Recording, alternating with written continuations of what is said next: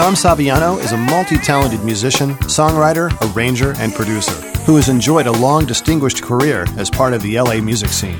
Hailing from Chicago, Tom's father was a gifted trombone player who started him on woodwinds at a very young age and groomed him specifically to be a great studio musician.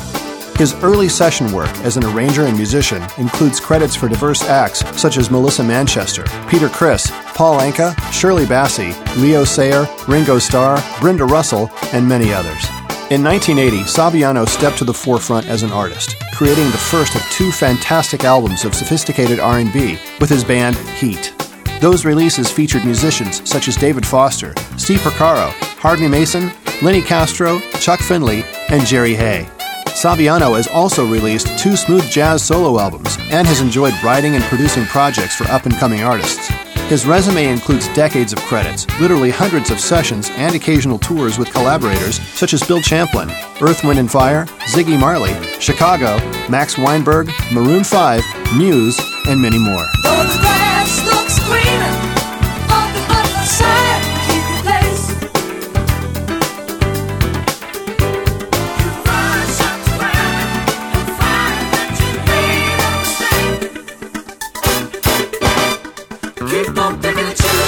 Inside Music Cast is pleased to welcome Tom Saviano. Hey, Tom, thanks for joining us today. Thank you. Thank you for having me. Yeah, no problem. And before we get started, I uh, wanted to uh, mention that uh, Inside Music Cast correspondent Scott Gross is joining us also today. Absolutely. Hi, Scott. Hey, guys. How are you? All right. Doing great. Hi, Scott. Hey, Tom. How, how's it going, man? Going great. Good to have you here. Good. Let's get into this thing. Yeah, really. Hey, hey, Tom. Growing up as a kid, you, you know, you're a Chicago-raised uh, kid. Uh, were, were there many options, um, you know, in becoming a musician for you? I mean, tell us about uh, your your dad. Uh, he had quite a bit of influence in you as a young musician. Tell us about that, would you? Well, uh, there were plenty of options growing up as a kid in Chicago. Mm-hmm. I mean, I, I grew up on the south side of Chicago, but being raised by the family that I was raised in, um, you know, music was a big part. My dad came from a family of fourteen children, and uh, all of his brothers played instruments, and he was the second youngest. So growing, he was born in the twenties, obviously went through the Depression. By the yeah. time he was ten years old, his older brothers were already playing all the instruments, band. You know, they had, they played anywhere from guitar, trumpet, sax, accordion. They had it all, you know. Right, and uh, my grandfather, having that many children, um, couldn't afford to buy instruments for the younger ones because he had already, you know, bought instruments for the older guys. And so my dad used to run around the house as a little kid playing paper accordions. That's how much he wanted to do music. Yeah. And he never got his instrument until he married my mom when he was twenty years old. Yeah. So he obviously had a real hunger for music, and uh, he advanced very quickly. When he when he did get the instrument and started to arrange and all these different things, but um, he he you know because he had to support his family and and everything, uh, he didn't he wasn't able to fulfill his dreams as a musician and and do what he wanted to do. Mm-hmm. So he passed it down to me and my two brothers, mm-hmm. and we both we all all three of us played. Um, I'm the only one that continued. But they all played, you know, while we were in Chicago, mm-hmm, mm-hmm. and uh, that's that's how that all started. Yeah, you know? But it wasn't really only your father. I mean, your your your uncle. I mean, there were all sort of family influences, and they, uh, I guess, in terms of, of you know pushing you towards uh, or directing you to mastering, uh, you know, woodwind uh, instruments. Um, you know, thinking about those younger days, uh, did you ever want to play any other instruments at all, or what? What were you touching at that time?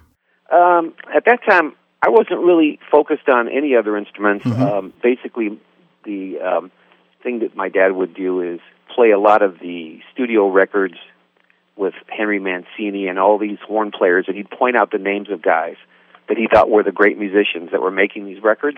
Yeah. And he would, you know, tell me, hey, you should sound like this guy or try to go for this sound or something like that. And mm-hmm. then he would say, uh, you need to start doubling on flute and clarinet now, so that by the time you you know get out of high school, you'll have all three of those ready to go. Yeah. And so he had me studying clarinet first, um, saxophone, and then flute. Mm-hmm. But yeah, I should add, there's a little side note to this story. What really happened is when I was in fourth grade, I was given my uncle's saxophone to start, because the school programs back then would, you know, come around and, and hey, let's get the kids on, on an instrument. Right, right. Well, I, I, you know, I was in fourth grade, and I didn't take it real serious at that point. Um, I took the horn, and I was showing off for one of my little girlfriends on the way home from school, and it was my uncle's saxophone, and I was I was kicking the horn case down the sidewalk on the way home from school. And the sax broke, didn't and, it? Exactly. Yeah, every time I would kick it, the girl would laugh more, so that, that you know, I'd kick it harder, you know. And that's a logical by thing, the time we got home, opened the case, and the bell of the alto saxophone was crushed, oh, you know. No. And I didn't know. I was, I mean, I was stupid, and I did, I did it anyway. Of course, um, when my dad got home and saw it, he threw a fit and took the instrument away from me. Oh. So what happened is is that being the, that the family all had, you know, children, and, and, and my cousins all played instruments as well, there was this big competition of everybody being in band, and I wasn't in it anymore. So he used reverse psychology on me. I didn't get an instrument until like two years later, and by that time I was just starting junior high school, uh-huh. and he bought me an old beat-up clarinet, and man, I was so hungry to play, I practiced so hard, and I kind of passed all my cousins up at that point, a little bit, you know, and uh, that's that led to a, a much serious more serious approach toward music for me, you yeah, know? Yeah. Well, it's actually a good thing you kicked that sax around a little bit, huh? I was an early Jimi Hendrix, getting ready to light it on fire next, right, maybe, you know? Hey, can you share with us uh, something about a connection to Louis Armstrong through your dad? Yes. Um, as I explained earlier, my dad started a little later, mm-hmm. and so he was very hungry to learn all things about music, not mm-hmm. just playing an instrument. He wanted to arrange and write and sing. He did all that stuff. So he um, went up to the Chicago, in, into the Loop. We lived on the south side in Chicago Heights, right, so we right. were twenty miles out of the city.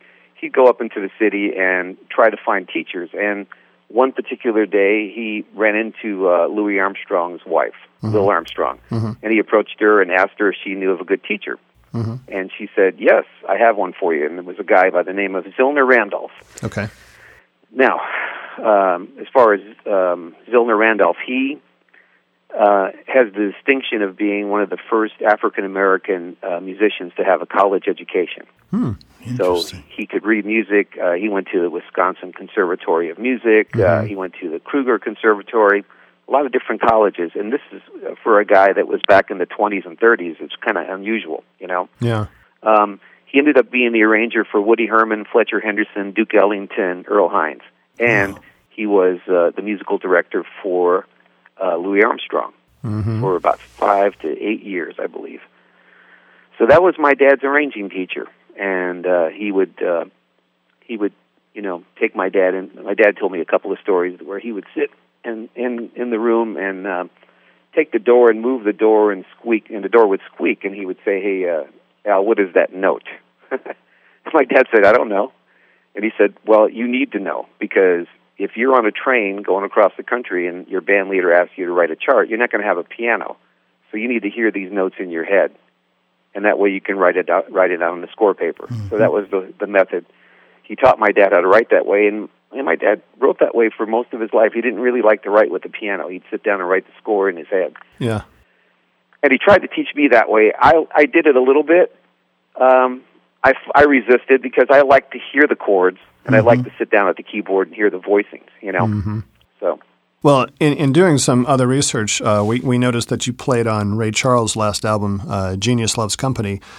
And that many decades before that, um, your teacher uh, who taught you to arrange music actually had a connection to Ray Charles as well. Is that right?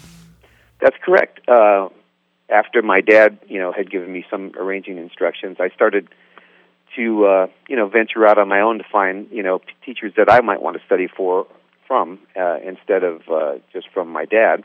And one of them was a, a gentleman by the name of Bill Baker, and he was Ray Charles' arranger. Mm-hmm. Uh, did. Several albums with Ray, and to this day I spoke to him recently, and he said when Ray was still alive, he would still ask him for charts. Um, he also was an arranger for the uh, Righteous Brothers, Bill really? Medley, and you know all of that stuff. Really cool, very, very neat. You know, when it comes down to, you know, you made a transition to L A, and um, So when you got there, I mean, do you remember your, your first gig? What was your first opportunity that that you were discovering when you first got to, to L A? Well, we came to L A in nineteen sixty-seven, mm-hmm. and that was the year I graduated high school. Gotcha. So I was uh, reluctant uh, about leaving my friends because, as you know, you grow up with all your high school buddies, and sure. all of a sudden you think, well, maybe we'll hang together afterwards, go to college together or something like that. And mm-hmm. here I was moving from Chicago to L A and didn't know anybody right, in L A. Right. And so I was reluctant. So we got here. Um, we had some family uh, in Huntington Beach.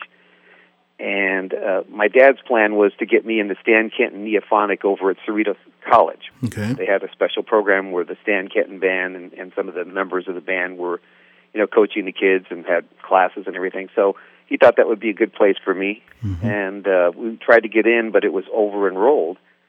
So it looked like we were probably going to go back to Chicago, and I was thrilled. So we, we went back we went back to visit our relatives in Huntington Beach, and they said, hey, there's a new college opening up down here. It's called Golden West College. And, uh, you know, they have an open enrollment, and Tom could probably get in there. So I was like, oh, no, you know. So I ended up going down there uh, to the enrollment, and the band leader was actually in line trying to recruit musicians. Really? Because it was a new school. That's and yeah, yeah. Uh, it was nice because he was so happy to see me and found out that I can play clarinet and flute and sax, and it just I fell into this program where the guy basically made me one of the assistant band leaders. So really? Instant friendships with, with him and, you know, kind of you're kind of popular because you're running the show a little bit, mm-hmm, and mm-hmm. you know, so that's kind of what happened. That's how it started. Very cool, very cool. Hey Tom, I noticed uh, producer Vinnie Poncia was instrumental in connecting you with Melissa Manchester.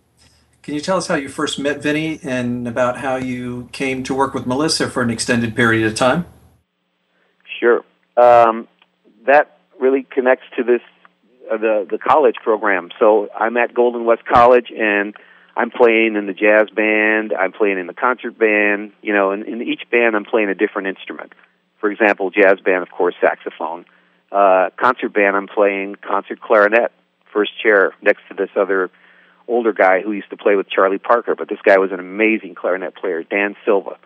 Um, and uh, he was just fantastic. So I have to tell the, the, the details of this part because if I don't say this, it, it won't make any sense. So I met a drummer in, in jazz band, David Jones. He introduced me to the first rock band that I ever joined. And basically up until that point, I was a reader, classically trained, you know, play anything you put in front of me, that kind of thing. And this guy started bringing records around from uh, Chicago. He had uh, the first Chicago album. And he said, hey, man, check this out. This rock group's got a cool horn section, you know. And around the same time, Blood, Sweat, and Tears. So we formed a rock band. And um, I was the arranger and one of the horn players, and we had four horns. And uh, the band started playing around town. Next thing you know, uh, there's another group that has a record deal on, on M G M Curb Records called Churchill. And they're like a power trio. And they sounded like Grand Funk Railroad. And um, for some reason, they heard our horn section, and they wanted to merge the bands together. So we merged, and we and we uh, made an album. Went up to Hollywood and made an album with um, with that band, and it was at Producers Workshop, one of the finest studios yeah. in town. Yep. And I didn't know it at the time, but you know that was my first studio to go record in, and I, I was naive. I didn't know. I figured out it's just another studio. But then, as I learned later in life, it was one of the best studios ever. And so we're making this album, and there's a guy by the name of Emery Gordy, who is uh, Elvis Presley's bass player. He's producing the album. And they're just kind of going on and on about, you know, how great the band sounds. And so we make the album, get it done, and I arranged and wrote. The first three songs I ever wrote were on this album. And, you know, they were good musical songs, but uh, basically the lyrics were, eh, okay. You know, first three songs I ever tried to write, just, just starting. But uh, the group got signed and uh, to a deal with this uh, Mike Curb's label, and the contract was horrible. And it was just a terrible contract, and we, we didn't know anything. We were naive. We, we'd never seen a contract before, but we just kind of knew that something wasn't right. So we're playing a gig one night, and um, one of Frank Zappa's managers sees the band. and we were all fans fans of Frank Zappa because we used to do some of his material. Actually, we did a song called Willie the Pimp in this band. It was one of Zappa's tunes. And uh, the band was kind of crazy. We used to do Hendrix tunes, too. It's that's another story. We actually recorded uh, Dolly Dagger by Jimi Hendrix with horns. With horns. So, um, anyway, uh, the band broke up because um, Zappa's people wanted us to sign with, you'll love this part of the story, this will tie it together pretty good. Um, they wanted us to sign with their, their company and be on Warner Brothers, and they said, the reason why we like you so much is there's a new group uh, out of the Bay Area that has horns that just got signed, and Capricorn Records wants to sign a, a, a group like them, and we think you guys can compete. And that was Tower of Power, of course. Oh, yeah. So, yeah, they were signed around that same time. So our band, we were going to sign, we wanted to sign with uh, Zappa's company and, and go with, uh, you know, that whole deal. We thought it would be great. And with Capricorn Records, with the Allman Brothers there, we thought, hey, this is a big label. We'd, be, we'd do well there. And half the band said no, and half the band said yes, so the band broke up. And it fragmented into three different groups. Some guys went one way, and this is where we met Vinnie. One of the groups that I was in, and uh, and the guitar player, I co-led the group, we were playing a gig at uh, Big Daddy's um, nightclub in Marina Del Rey. And we had gone through uh, frustrating times for about a year or two, just trying to get back to where we were with that, you know, recording at Producers Workshop. We started to realize how fantastic that was.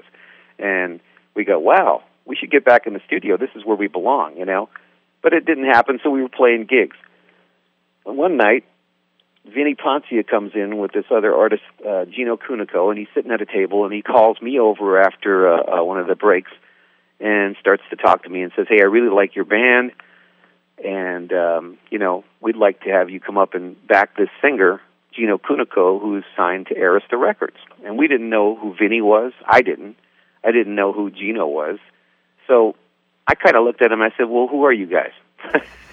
And he started laughing, you know, he started laughing at me, and he says, well, if you come up come up to L A, you know, we were based in Orange County at the time, he said, if you come up to L A, um, I'll, I'll show you more of who I am. So we did, and we started to come up there and record, and we, we ended up being Gino's backup band for a while.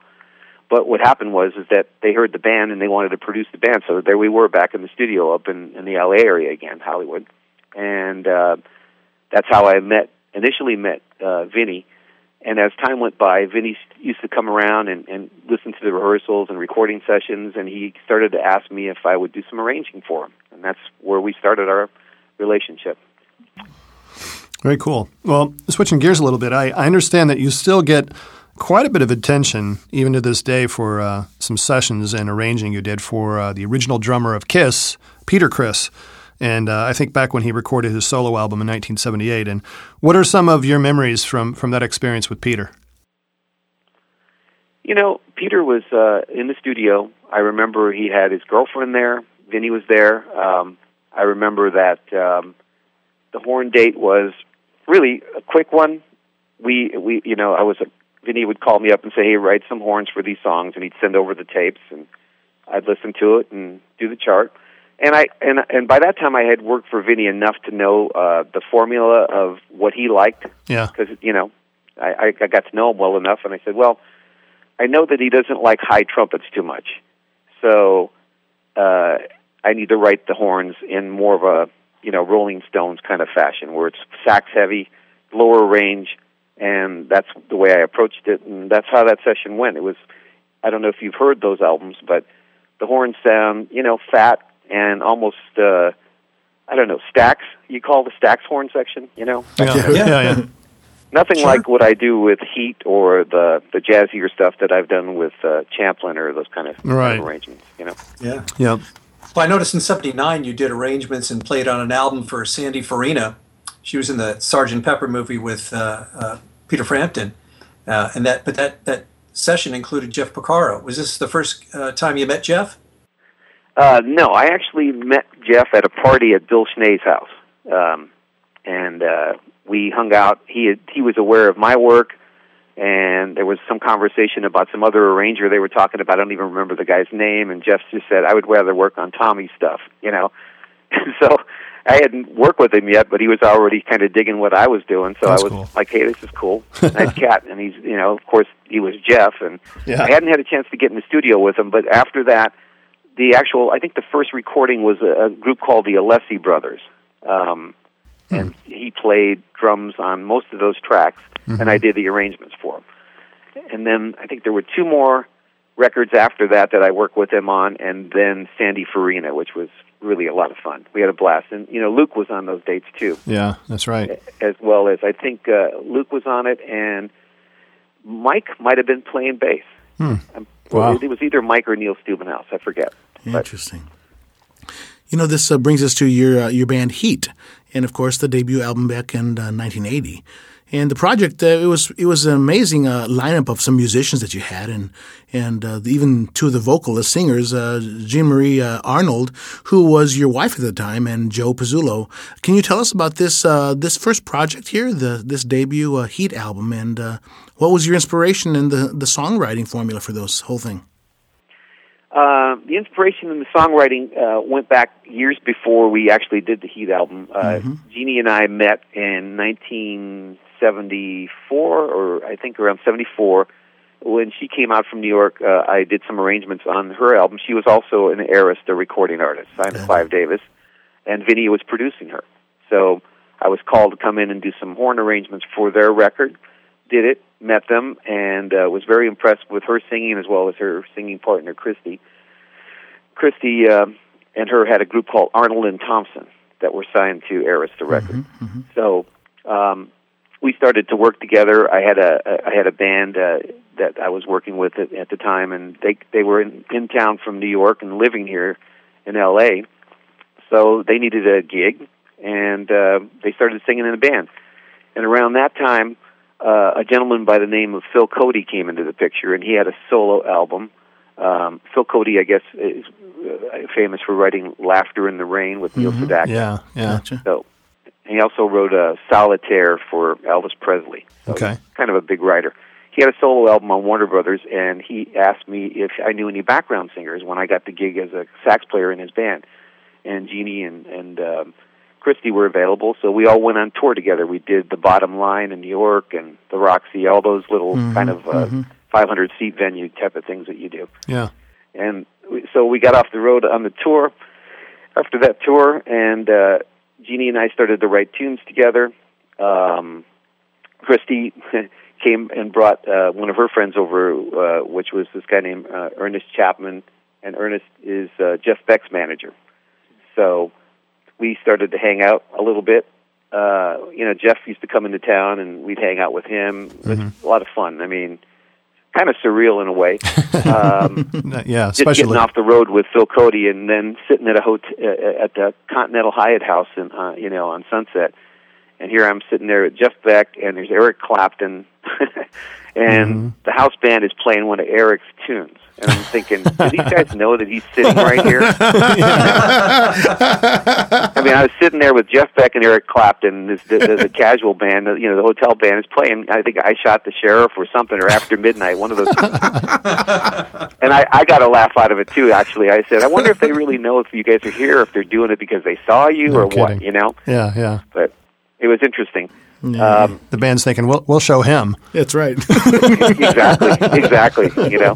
So, um, so it was kind of a surreal experience, and, and at that point, Jeff had heard some of my instrumental stuff. I was already starting to do my own solo jazz thing before I met Jeannie, and I was trying to, you know, go go for a solo sax thing.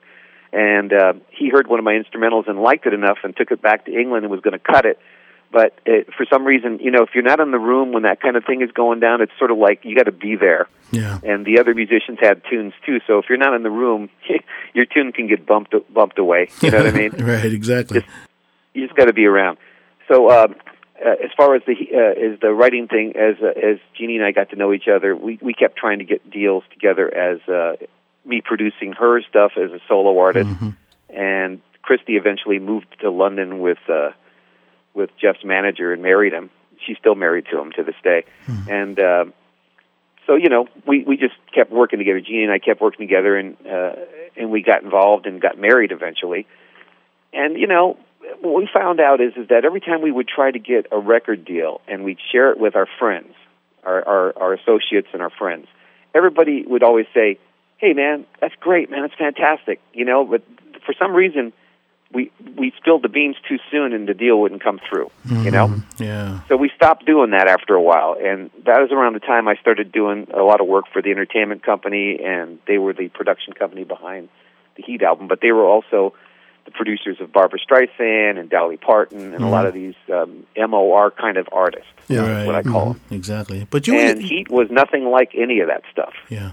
But the fact is, I was one of their main arrangers, and they knew me, and they also knew of Jeannie, because Jeannie had a reputation coming out of New York being signed to Clive Davis. So mm-hmm. they thought, hey, this is a good combination. Tom is the writer and arranger, Jeannie is a singer, and then um, as I was on the road with Melissa around that same time, Jeannie was um, kind of uh, doing a, a casual in town on the west side, I think, uh, with uh, Joe Pizzullo.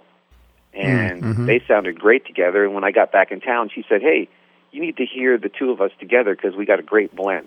Yeah. And I did hear it. And, well, you can hear it on the Heat albums. I mean, yeah. It yep. sounds great.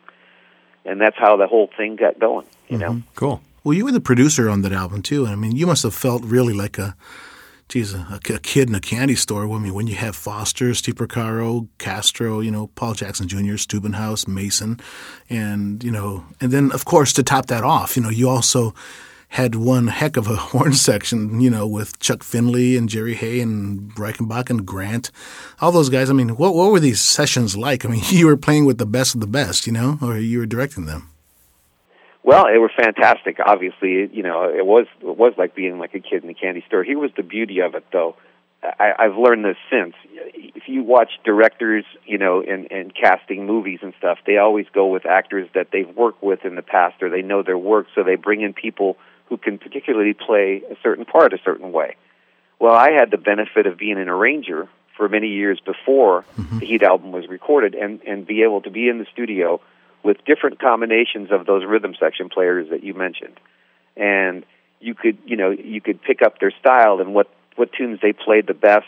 They could, you know, all of them could play any kind of music, but certain guys played a certain groove better than the other. You know what I mean? And that's why they get called for this certain kind of song, in my opinion. Yeah. And that's how I, I casted that album with different drummers and different piano players on different tunes. If I had my choice, Foster probably would have been playing on more tunes, but he's on three of the first uh, first album. Mm-hmm. And uh, Jay Winding, who's not such a bad piano player himself, was on the rest of them, and he's an old friend too. So we had, we had done a lot of dates together, so I had to have either him or David Foster. You know, if I, if I had been hanging with Paige at the time, I probably would have called him to play. And that's another guy that we had sort of a relationship with too. But, yeah. um, but you know, the... Uh, The, the, the horn section, I uh, just had lunch with Chuck and Slide Hyde uh, a couple of days ago, and we had done many dates together, so I kind of knew who to call for that and knew what the, who the right cats were because I was in the section with them. That's kind of hard not to see who can play the parts right, you know? Yeah. Um, with Chuck, and that first album had different combinations of trumpet players. Uh, in one section, there was Chuck and Steve Madeo, uh, uh, I think it was Judd Miller, and... Uh, Let's see, if I can, Ralph Rickard was the other trumpet player. Mm-hmm. And then when Chuck wasn't able to make it, Jerry Hay replaced him in the section gotcha. on the first album. Mm-hmm. So you had Jerry, Steve, and Ralph, and Judd. And I think the way the pecking order probably went is usually Chuck would play lead trumpet mm-hmm. when he was there, mm-hmm. and Jerry would play lead when he came in, and Steve was right there with him, and Steve could very well have played some of the lead parts as well. Yeah. You know? I noticed you composed five tracks and co-wrote three of the songs with Jeannie on the debut album. You co-produced, arranged, and played on every track. What was the challenge like, being so invested in this album and wearing so many different hats? Uh, it's it's hard. uh, here's the other thing: that you, you're the producer, you're the writer, you're the arranger, um, you're also one of the artists, because I had I wanted to play sax. But what I did is basically wrote myself out of the band a little bit, because you, you got to leave room, room for the singers. Mm-hmm. So mm-hmm. Uh, as you notice on the Heat albums, there's sax solos, but it comes in sparingly. And it was kind of a joke that I, I started to go through after the first album with uh, some friends of mine. They, I, I'd say, yeah, listen to the single. And they said, where are you at? I said, I'm coming, don't worry, my point's coming. And it would be like two or three notes, and then I'm gone, right? And they said, oh, well, why don't you do your own instrumental album? I said, well, you know, I'm doing this right now. So anyway, um, the, the the fun part was is that I wrote the tunes, you know, produced them, arranged them, and uh, as far as getting to play on them a lot as a sax player, well, you listen to the album, you'll hear where I'm playing. Uh, some of the tunes I didn't even play sax at all. I went and played keyboard, you know. You went right back into the studio to record the follow-up uh, Heat album, Still Waiting, that was released in uh, eighty-one, and I wondered how how did those sessions go compared to that first record, and uh, did you have any different goals or different uh, you know aspirations for that new project? Yes, um, we had some goals, and I, I had some goals in particular. Mm-hmm. Um, the the first album had no pictures on the album.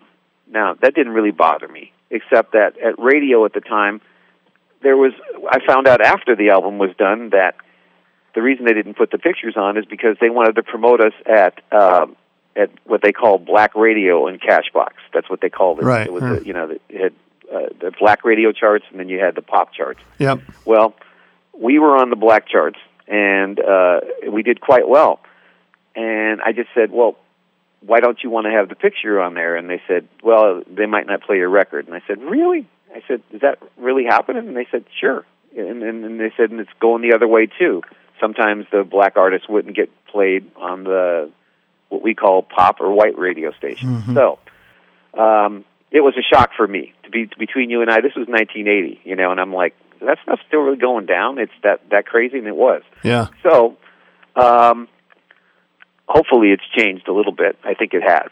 But um, back then it, it hadn't. And... Um, We, uh, I, I personally said, well, this is the kind of music that we do naturally. This is what we feel.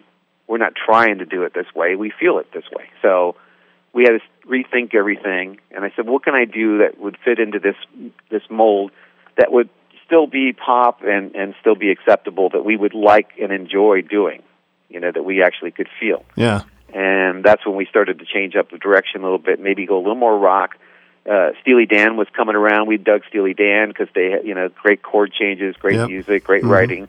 So we thought, hmm, we could, you know, fall into that bag a little bit. So we started to head in that direction. And that, that when we did the second album, that was what we had in mind.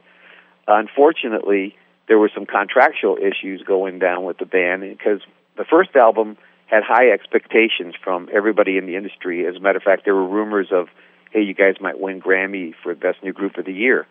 And so when the dis- disappointment of that didn't happen, but the label called us up and said, hey, we want to keep you guys. We think you're a great group. We want to do another album. But we didn't even know we had been picked up already because the production company already accepted an advance from them six months before we knew they ever had it.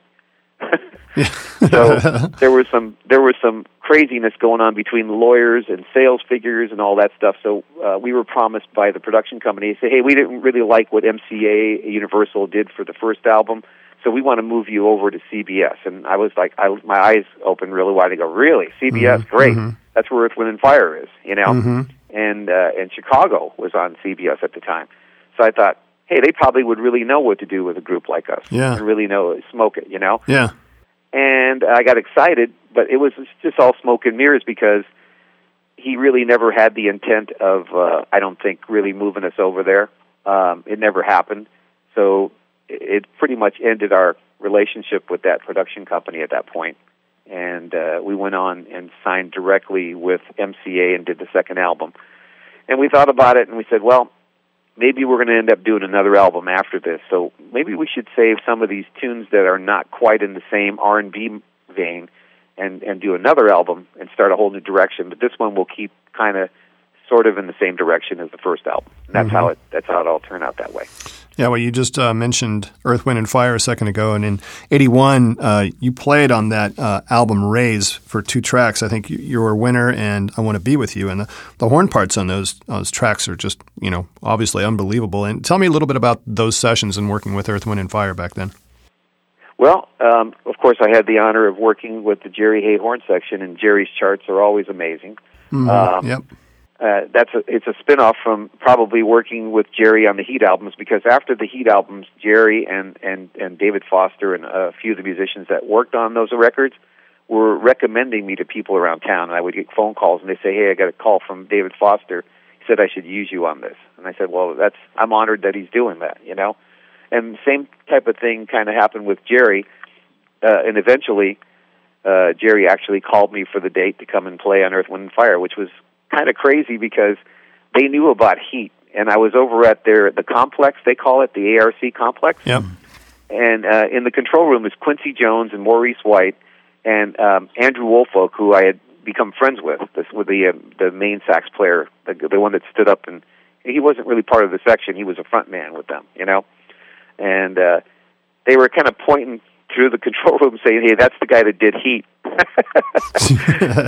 I thought, uh-oh, am I in trouble? Or and they were just like, you know, like grinning and laughing. They, they thought it was great that I was in the section, you know. Yeah. uh, that song, by the way, The Winners, w- what a great chart. No, it was like that, absolutely. That was sort of like, oh, sit down and play this first time through, you know? Yeah, really.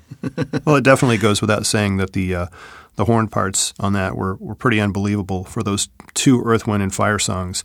And um, what I'm going to do right now is I'm going to stop for a second. I'm going to play the back half of this song, You Are a Winner, by Earth, Wind, and Fire, so we can take a listen to the incredible horn arrangements and, uh, of course, the performances that you really brought to this uh, this piece. So let's take a listen.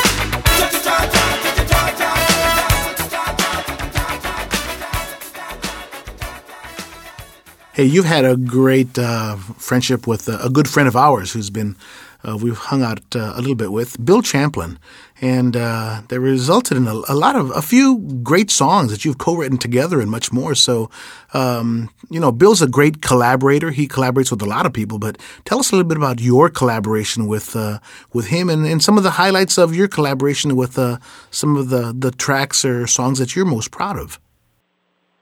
Uh, you know, Bill and I uh, have a song that was placed on Chicago twenty-one, mm-hmm. and we had written that song uh, four or five years before that album ever came out. And um, that uh, the song is called Holdin' On. And I kind of remember uh, going over to Foster's studio in Malibu with Bill when they were doing, uh, you know, some of the earlier Chicago albums that Foster produced. And, you know, of course, David recognized me. "Hey, man, how you doing? What are you doing with this guy?" You know, they used to joke, they used to joke with each other, and I was thinking, well, I'm with the guy that you won Grammys with, you know? Exactly. Because they did. I think uh, they share a Grammy, uh, David and, and Bill and uh, and Jay, you know, Jay Graydon. So they share a Grammy together for After the Love Is Gone. And uh, so anyway, I you know, Bill and I met uh, be- long before this. Um, back uh, between the beginning of the Heat album and uh, when I was telling you I was writing with Jeannie and also working on my solo jazz career, well, I was uh, being courted by a producer by the name of Skip Drinkwater. Skip was um, the producer of Captain Fingers for yeah. Lee Ritenour. Yeah, wow. Absolutely. Okay, mm-hmm. So what he used to do is he'd say, uh, and, and, and by the way, he was recording those albums at the same studio that the Heat album was recorded in, which was called Sound Labs. Okay. Yeah. Kitty corner from Capitol Records there on Vine, Yucca, and Argyle. Uh-huh. And uh, so I used to go down to that studio, and he'd call me and say, hey, come down to a session. I'm doing a rhythm date. So you asked me about Jeff Porcaro. This was the first time I actually saw Jeff in the studio. They were playing a tune with him, uh, Jeff on drums, uh-huh. uh, Charles Meeks on bass, um, yeah. Ray Parker Junior on guitar, and, um, and you know, of course, Lee. Yep. And it was when they started playing, I was in the control room at Sound Labs, and it was just like the groove was instantaneous. And I'm like, what? Who are these guys, you know? So... And Foster was on piano on that, by the way. Mm-hmm. So this is the early stuff, you know? Yep, yep. And and I'm like, these guys are great, man. I, you know, and so they come out into the, uh, you know, they come out for the playback into the control room, and Skip is introducing me to everybody. He goes, hey, this is Tom Saviano. You guys are going to be playing on his album next, you know? And so I'm think, I'm flying, you know? I'm going, man, if I get these guys, this is fantastic. I didn't know who they were, you yeah. know? I just knew they were great, right. and they were mm-hmm. fantastic. So I kept coming back to different nights, to different sessions, and one time I came back, uh, they were doing a song by Stevie Wonder called Isn't She Lovely? Okay. And I'm in the control room, and the, and the recording room is dark. I can't see who's singing. So I'm hearing this voice, and I'm thinking, oh, man, great African-American voice. I'm thinking, ah, this is great. You know, this got, got this brother out there singing, and then out walks Champlin. And he looked like... He, had, he looked like, uh, you know, with the beard, uh, Grizzly yeah. Adams type of look, you right, know? Right. And I'm thinking, wow, that guy was singing that. It's unbelievable. So that's the first time I met Bill. And then a couple of years went by, and then I met him again uh, at the a place called the Flying Jib in Encino when Heat was p- playing live, mm-hmm. uh, and his wife began to sing in the group w- uh, with us. So at that point, Jeannie and I had decided to go separate directions in, in the music thing. And uh, Tamara Champlin, Bill's wife, became one of the lead singers. Yeah. So Bill and I became friends at that point, uh, and started writing. And, yeah, we wrote many songs together. And, as you know, one of them ended up on Chicago twenty-one. And uh, some of them are coming out now, even at this point, on, on new albums that I'm working on. So. Well, we've had uh, we've had Bill on the show a couple of times here, and, and I'll tell you, he's one of the he's one of the most hilarious cats we've we've we've talked to. He, he just cracks us up. I think one of the the last interview that we did with him, I, I don't know, we just started the interview and we just laughed for the first five minutes, and, and we didn't even start the interview, and it, he was just cracking jokes left and right, and we Eddie and I he's were in the, pain. He's the greatest. He's the greatest with that. I mean, him and Slide Hyde, the best joke tellers in town. And I'd have to put Steve Lukather in that group as well. Exactly. It, it, Steve's right there with him. Oh yeah, yeah. And, and you get those. I, I have had the pleasure of being at a few parties with Steve and, and Braden and Champlin. And uh, you don't have to talk too much. You can just sit and watch. Right. Oh, yeah, exactly. Well, you know, you toured uh, Japan, Europe, and Scandinavia with Bill around ninety-five, ninety-six as part of a band with uh, Jerry Lopez, uh, Rashawn Westmoreland, and Eddie Garcia from Santa Fe and the Fat City Horns, along with uh, Kiki Epson on keys. That's an incredible band. Uh, can you share with us uh, some of your recollections about that tour? Oh, it was it was amazing. I mean, you you said it. The band was fantastic. There, uh, I get live tapes from people uh, that I didn't know we were even being taped, you know, off the board, and some people that were taped the show off the in Scandinavia and Japan. And I, I listened to it, and I go, man, this is really good for a live show. It really sounds great. Everything was done really well. You know, the one thing about uh, when you work with Bill, with his bands, he coming from the Sons of Champlin, which I eventually ended up being a member of for a while, Uh, later on after we did those tours, you know. But he was really focused on rehearsing properly. He doesn't like to go out and do anything unless he's really well rehearsed. And so we would get in, you know, and, and rehearse for a couple weeks before we do those shows, and just everything was so tight. And, of course, when you got great musicians like that, um, rehearsing them just makes it that much better. And the vocals and music is just all gelling, and that's why it sounds the way it does. You know, mm-hmm, mm-hmm. Um, I think there's a certain thread that goes through all these musicians like Bill. The the guys from Toto have the same type of uh, attitude toward music, the way they rehearse and focus on, you know, just making it perfect. And uh, it's it's a it's a great trait to have, I believe. You know. Yeah, absolutely. Well, you've also created a couple of really fantastic uh, uh, solo albums in, in ninety-eight and two thousand called Making Up for Lost Time and, of course, Crossings. And, um, you know, how had the creative process changed? How has it changed since the recording of the Heat albums uh, back in the early eighties? Uh, it was a different approach. Uh, yeah. There I was back as a solo sax player uh, after all those years of producing vocal stuff and mm-hmm. writing pop and R and B material. Yeah, yeah. And so, you know, what started out in the early, uh, early to mid seventies, uh, maybe maybe mid seventies to later seventies, was Skip Drinkwater. And like I told you, the story about you know being in, in the studio with yep. all the cats mm-hmm. never came about until way after Heat, and that that's when uh, those all came about because of um, a um, I guess a natural disaster that happened with the Northridge earthquake. Mm-hmm. I had been producing and doing um, a whole bunch of. Um, you know, pop projects with other singers, and I continued on with the path of what I had established with Heat through all that all that time, and um, ended up, um, you know, uh, in in the earthquake, and and the uh, the place that I was living in was in shambles. It was an apartment complex, so I couldn't even live there. So I ended up uh, uh, staying with the Champlins for a while. They invited me to come and stay at their house. And that's when we started doing uh, the uh, the European tour, you know, happened off of that. But around that period of time, I was also in his studio all the time because he had a studio on premises. And I would be in there when he wasn't using it, and I'd be writing my own material. And that was the beginnings of uh, Making Up Lost Time. I remember Tamara and Bill coming home from, from dinner one night, and, and I had been in there working on the title track, and they came in and they go, "What is that?"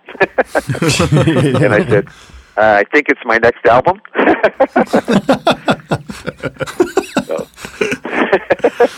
yeah, yeah, it was kind of funny. Uh, he liked it. Uh, interesting factor about that. That groove on that song uh-huh. and the groove on Turn Your Love Around on Bill's solo album. Right. And uh, also another song called Modern Life on, on Making Up Lost Time uh-huh. is the same hip-hop drum pattern on all three, and I changed the tempo and I changed the feels. And the only reason I liked it so much it's because everybody that heard it uh, when when we were uh, the, one of the parties I was at with Jay Graydon, you know, he co-wrote "Turn Your Love Around" with Bill. Sure. And he came over to me and he goes, "Saviano, how did you quantize that drum program on there? It's really grooving." And he said, "It sounds like a real drummer." And I said, "That's for me to know and for you to find out." I didn't want to give it up. Didn't want to give up the secret. Uh, but I'll tell you that it's the, the quantizing is approached the same way that a real drummer would play. They never play the same hit in the same spot. Right, It'd be right. impossible. It yep. wouldn't sound human. And and if you hard quantize everything, it sounds just like what you did. You mm-hmm. quantized it so it sounds like a machine. Right. Sure. Um, mm-hmm. And I approached it like, okay, let's randomly do this. And I didn't use the computer to randomly. I did it the hard way. I went in tick by tick, as you know with these audio programs. You guys are familiar with them. Yep. And moved around snare, hi-hat, kick drum, all the stuff that, that creates the groove to make it feel real. And uh, so ended up with a groove that ended up on three different songs. Wow. That's interesting. Amazing. That's cool. Hey, Tom, let's take another break, and uh, let's take a listen to a track from your first solo album, uh, Making Up Lost Time. And this is a track called J P's Groove, which is a tribute to Jeff Porcaro.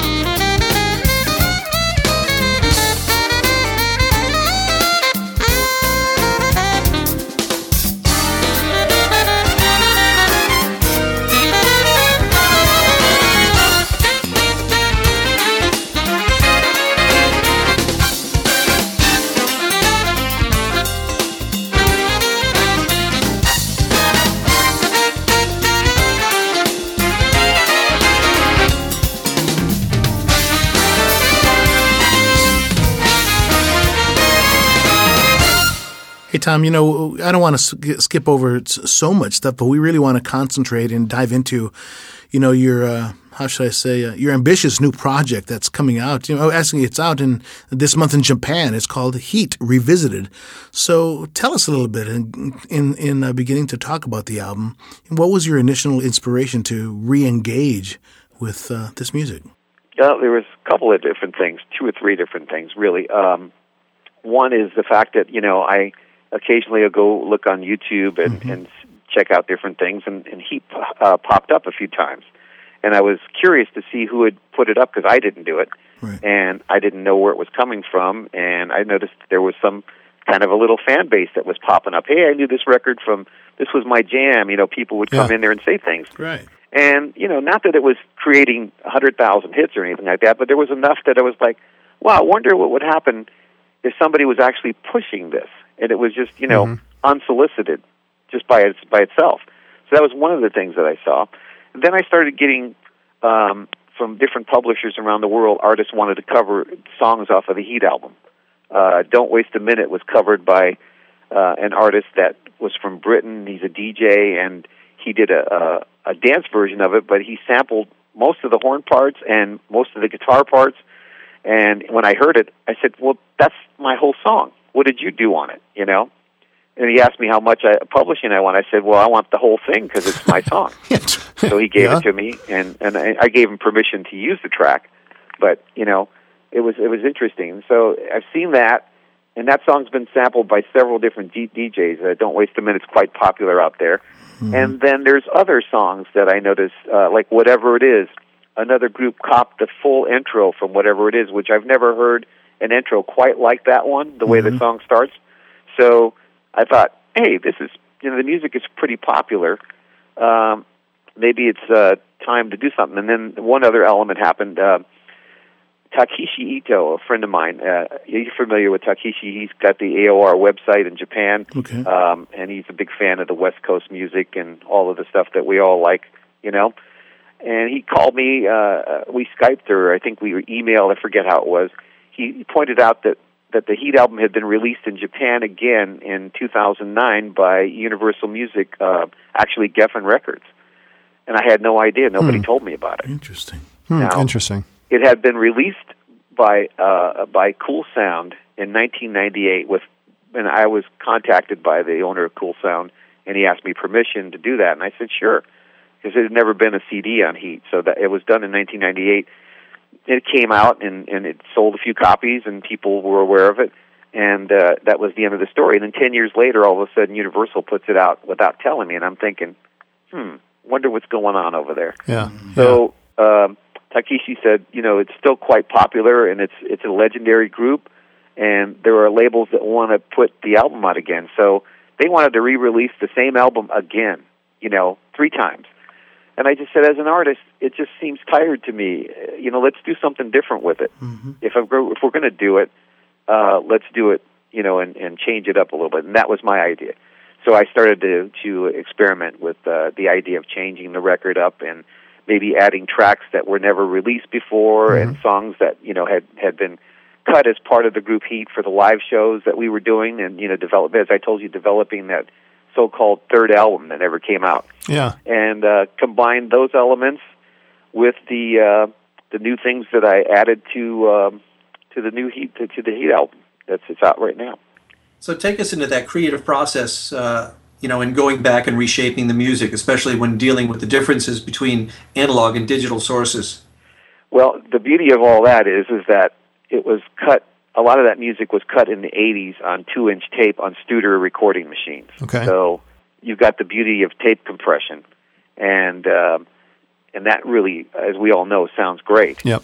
And, and of course, digital has come a long way. Mm-hmm. The brittleness is kind of going away these days because of higher resolution and all that. But it was really cool to be able to transfer um, audio from uh, tape sources to digital and have the sound of the analog in the digital realm. Mm-hmm. So, and it does sound different, as we all know. It, it's it's it's got a harmonic distortion that's not the same as what what you would record on a digital recording. Right. Um, taking that into consideration, the drum sounds were old. Um, and uh, you know, outdated. So, mm-hmm. of course, I went in and, and, re- and resampled and modernized them. In some cases, had people replay them. Um, yeah, so it sounds newer and modern. Mm-hmm. Uh, so there you go. Well, I was had a question about when you pulled that two-inch uh, tape and you put it back up on the, I'm assuming, maybe not the original shooter machi- machine you recorded on, but when you put it back up, and how did the tape hold up? Did you have any uh, issues? Was it stored properly? I mean, did you, did, you know, when you made that transfer, did you, uh, did you, did you find any little interesting little idiosyncrasies about how it sounded when played back and, and making that transfer to digital? Yeah, you had to bake the tape first. Yeah, you had that's to bake old, it. The, that's the secret, and yep. everybody knows that. Mm-hmm. Bake the tape, and, and uh, it was four fifty-six Ampex, mm-hmm. yep. which is notorious for shedding. You yeah, know? It did. So we, we, we yeah we baked it and uh, and put it back up, and uh, it sounded, you know, fine. It was uh, we got through. I, here's what I noticed. You had to run the machine. They say you're supposed to do it in one pass right away. You don't have many ch- chances. What I found is is that the more that you ran it across the heads, it would loosen the tape up even more, and you had to clean the heads again. But mm-hmm. then by the third mm-hmm. or fourth pass, you were ready to, to put it in, you yeah, know? Right. Very cool. Well, you know, uh, yeah. you had uh, Bruce Geisch, who uh, is a, is a former uh, guest of ours here on Inside Music Cast also, and he added a great new feel on the song uh, Up to You. And can you tell us uh, tell us why you, or what the connection was with Bruce and about his contributions to this new project? Uh, Bruce and I are old bandmates from the Joan Rivers show. We were both in the Joan Rivers band. Oh, okay. So, uh, you know, he was the guitar player, and a funny story, uh, I, I don't know if he remembers it the same way I do, but this is how I remember it. We were a, in a, a rehearsal at Joan Rivers uh, at Fox Studios, right? And he was talking about how he had just written this new song for uh, Madonna, the uh, La Isla Bonita. Right, that's right. And he told me the story of how it went down with Pat Leonard and the whole thing. Mm-hmm. And then he said, yeah, I don't know what's going to happen with that. I said, well, you know, you got a piece of the song. And he goes, yeah. And he had some, you know, some small, smaller percentage, but still significant. And I just said, dude, you're going to be a millionaire. yeah. And he goes, really? I don't know. You know, and of course, the rest is history. Right. Cause that song really took off, as it was you will huge. know. Yeah. Um, and how many covers? fifteen or twenty artists covered it besides Madonna, you yeah. know? So anyway, that was uh, you know that was one of our little funny stories. And then Bruce and I always got along, and he used to listen to a lot of the arrangements that uh, I would do for Champlin, because him and Champlin are writing partners as well and friends. So we all are kind of family, all connected through Bill and Randy Waldman, and all of us all work together and play together on these shows. And uh, long story short, I've done some horn arrangements for um, for Bruce. He produced an artist that was one of the background singers for Madonna. Her name is Donna DeLorean, mm-hmm. and uh, I actually did a horn chart for uh, for her record, because Bruce liked my horn arranging. And then I would grab Bruce and have him come in and play on some of my productions, and so we developed a code name for different sounds on the guitar, and this is sort of like, I guess a lot of musicians do this, but our code name for uh, a power guitar sound is called the harn. So I called Bruce up. I called Bruce up and I said, Bruce, I need some harn on the new Heat album. Some harn. And of course, uh, he was very happy to accommodate me and put some harn. And then I said, I need you to do some soloing as well. And he did that as well. And you can hear, yeah. I don't know if you've heard uh, Up to You. Yes. Um, yeah. You may have heard it, but I think he added what the song should have had all along, you know? Mm-hmm. Well, I was going to ask I really you about, like where it takes it. Yeah, well, I was going to ask you a question sort of regarding that. I mean, it's, uh, you know, it, it's funny you say in that that should have been in the song anyway. And, you know, looking back thirty-three years after you first recorded this piece, and, you know, you look uh-huh. back and you say, wow, that should have always been in there. And you look at the levels, and it, it's, I guess, hindsight's twenty twenty. But you had a, a unique chance to go back and make it what you really wanted. Uh, is that the way it worked for you?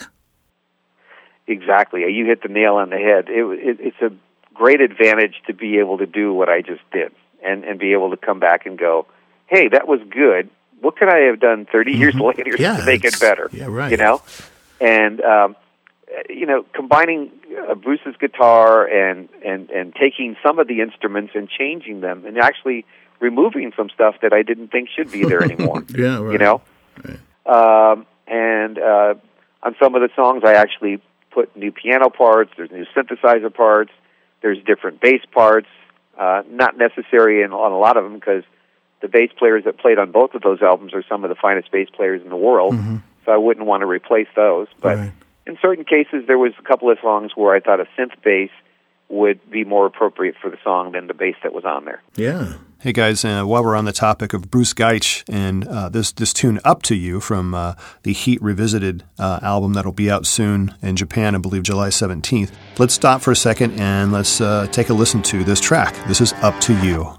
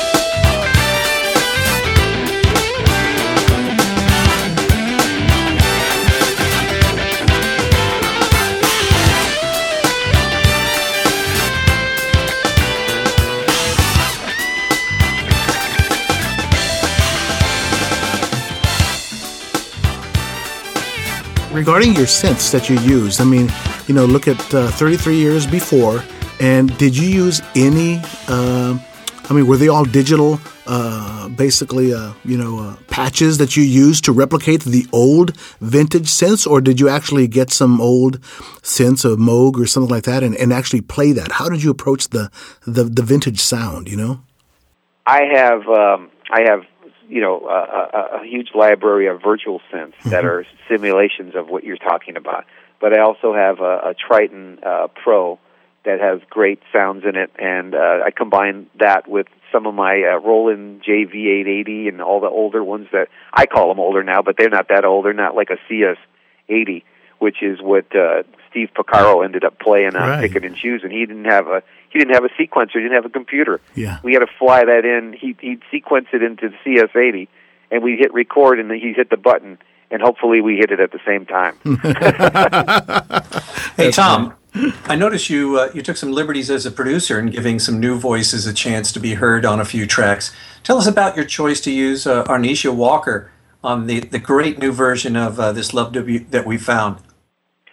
Arnesia Walker was an artist that I was producing right around the time the Heat albums were coming out, and, and uh, it was between the first and second album, and at that time, uh, you know, I had my producing chops were getting, you know, pretty pretty good, and I was our other artists were, were taking notice and wanted me to produce them, and Arnesia was one of them that I met. So I got her a little uh, pre-production deal with a with a promotion company, and they put up a few bucks. We went in the studio and cut four tracks with her at the time. Um, and she, I met Arnesia. She had just come in from New York. She was signed to the William Morris Agency. She had already done some pretty significant stuff. She was the stand-in for Stephanie Mills in, in the in the Wiz on Broadway, and then she got out here. And uh, after I cut the tracks with her, maybe a couple years afterwards, there's a mutual friend of ours that became her manager, and she became uh, one of the lead in the uh, Dreamgirls cast in the original Dreamgirls, wow. not the movie, yeah. but the Dreamgirls. And she's got the distinction of actually being, I think, the only singer that played all three parts. She played all three dreams in different times. Wow. And um, she did the Schubert Theater out here, I think, and also did the Tokyo tour and the London tour. So, yeah, she's one of the Dream Girls. Interesting. Well, guys, let's take uh, one more break and take a listen to another track here that we're talking about from uh, the Heat Revisited project from our guest today, Tom Saviano. And this is the track, This Love That We Found.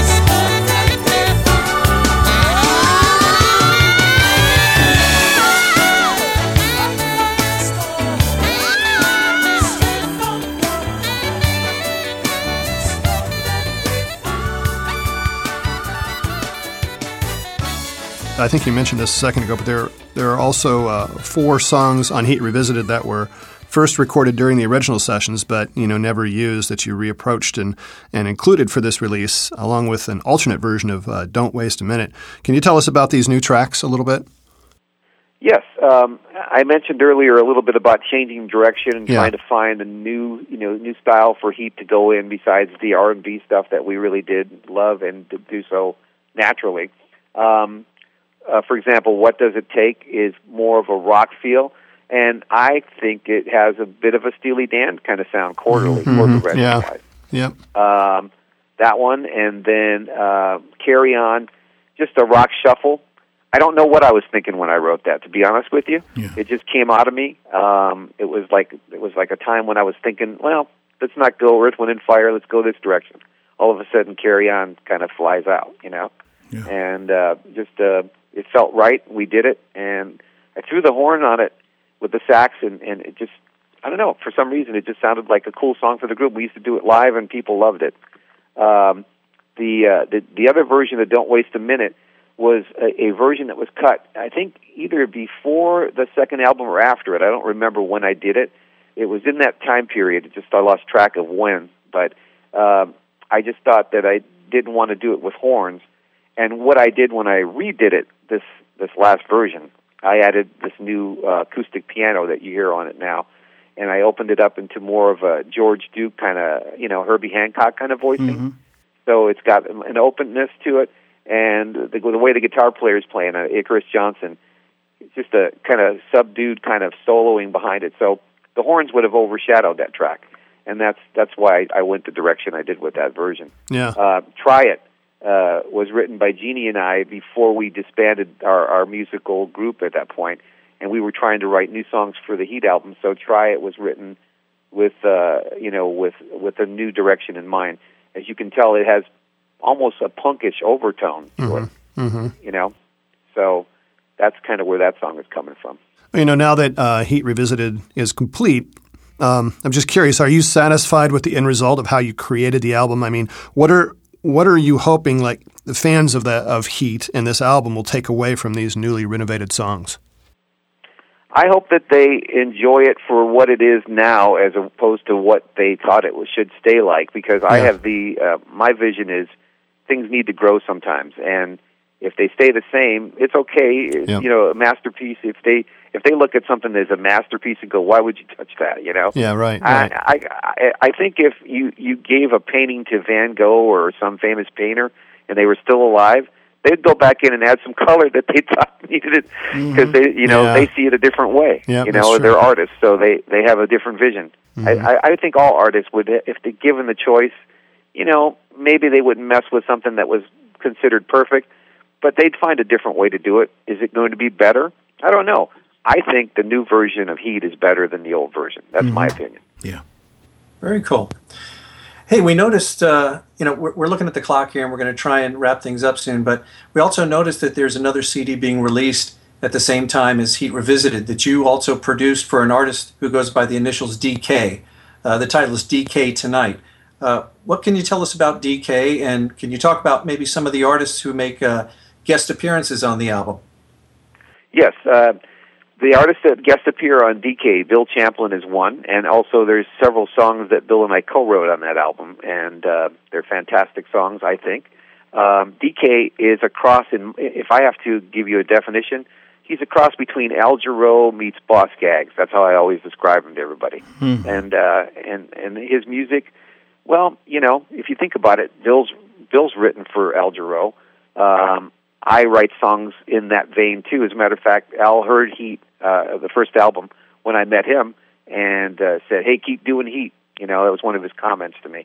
So um, D K's songs are in that vein. It's what D K feels naturally and what he likes to do. Um, and we have uh, Michael O'Neill playing guitar from George Benson's band on that record. Um, my son is playing drums on a lot of the tracks, which I'm very proud of. And, um, you know, just great musicians. Uh, some of the guys that are on, he covers a couple of the songs off of the Heat albums as well. So there's quite a bit of uh, diverse material on that record. Right. Guys, we're about to wrap up, but I do want to take one more break. And while we're talking about this uh, this project called D K Tonight, let's pause for a second and let's play uh, let's play the track "A New World" off of this album from our guest today, Tom Saviano.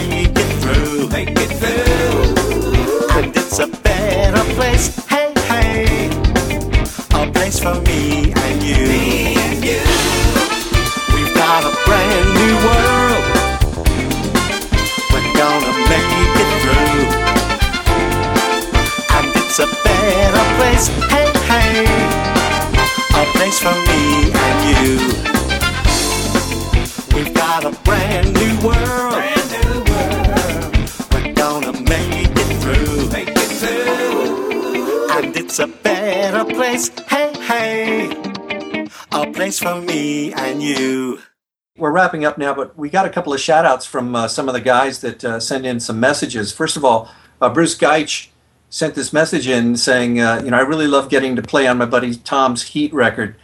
Uh, the songs are, and the grooves are fantastic, and I can't wait to play on the next one. And then uh, got one other one from Michael O'Neill. He says, the Heat Revisited project was a blast to be part of.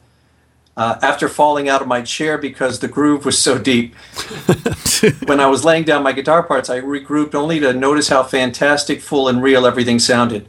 Playing to some of Tom Saviano's tracks that included David Foster, Nathan East, and many other greats, I was taken at how fresh these tracks sounded and felt after thirty years. The challenge was to lay down guitar parts that sort of bridged the gap between then and now, and I think it all landed in a great place. Wow. It's very cool.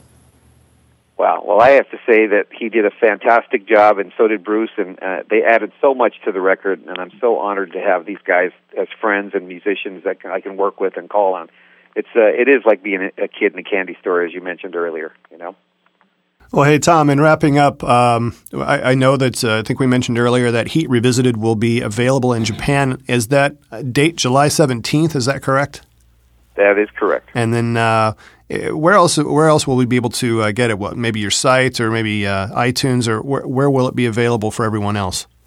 Well, I mean, the Japanese release is probably going to be out for a while. Uh, you can. There's another um, site on Amazon and C D Bank, I guess, that you can go to, to to pick it up if you wanted to order it from Japan. If you don't want to wait, uh-huh. uh, eventually I'm going to probably release it here in the States, and, and, and I'll let everybody know at that point where it's going to be on my site, whether it's C D Baby or whatever.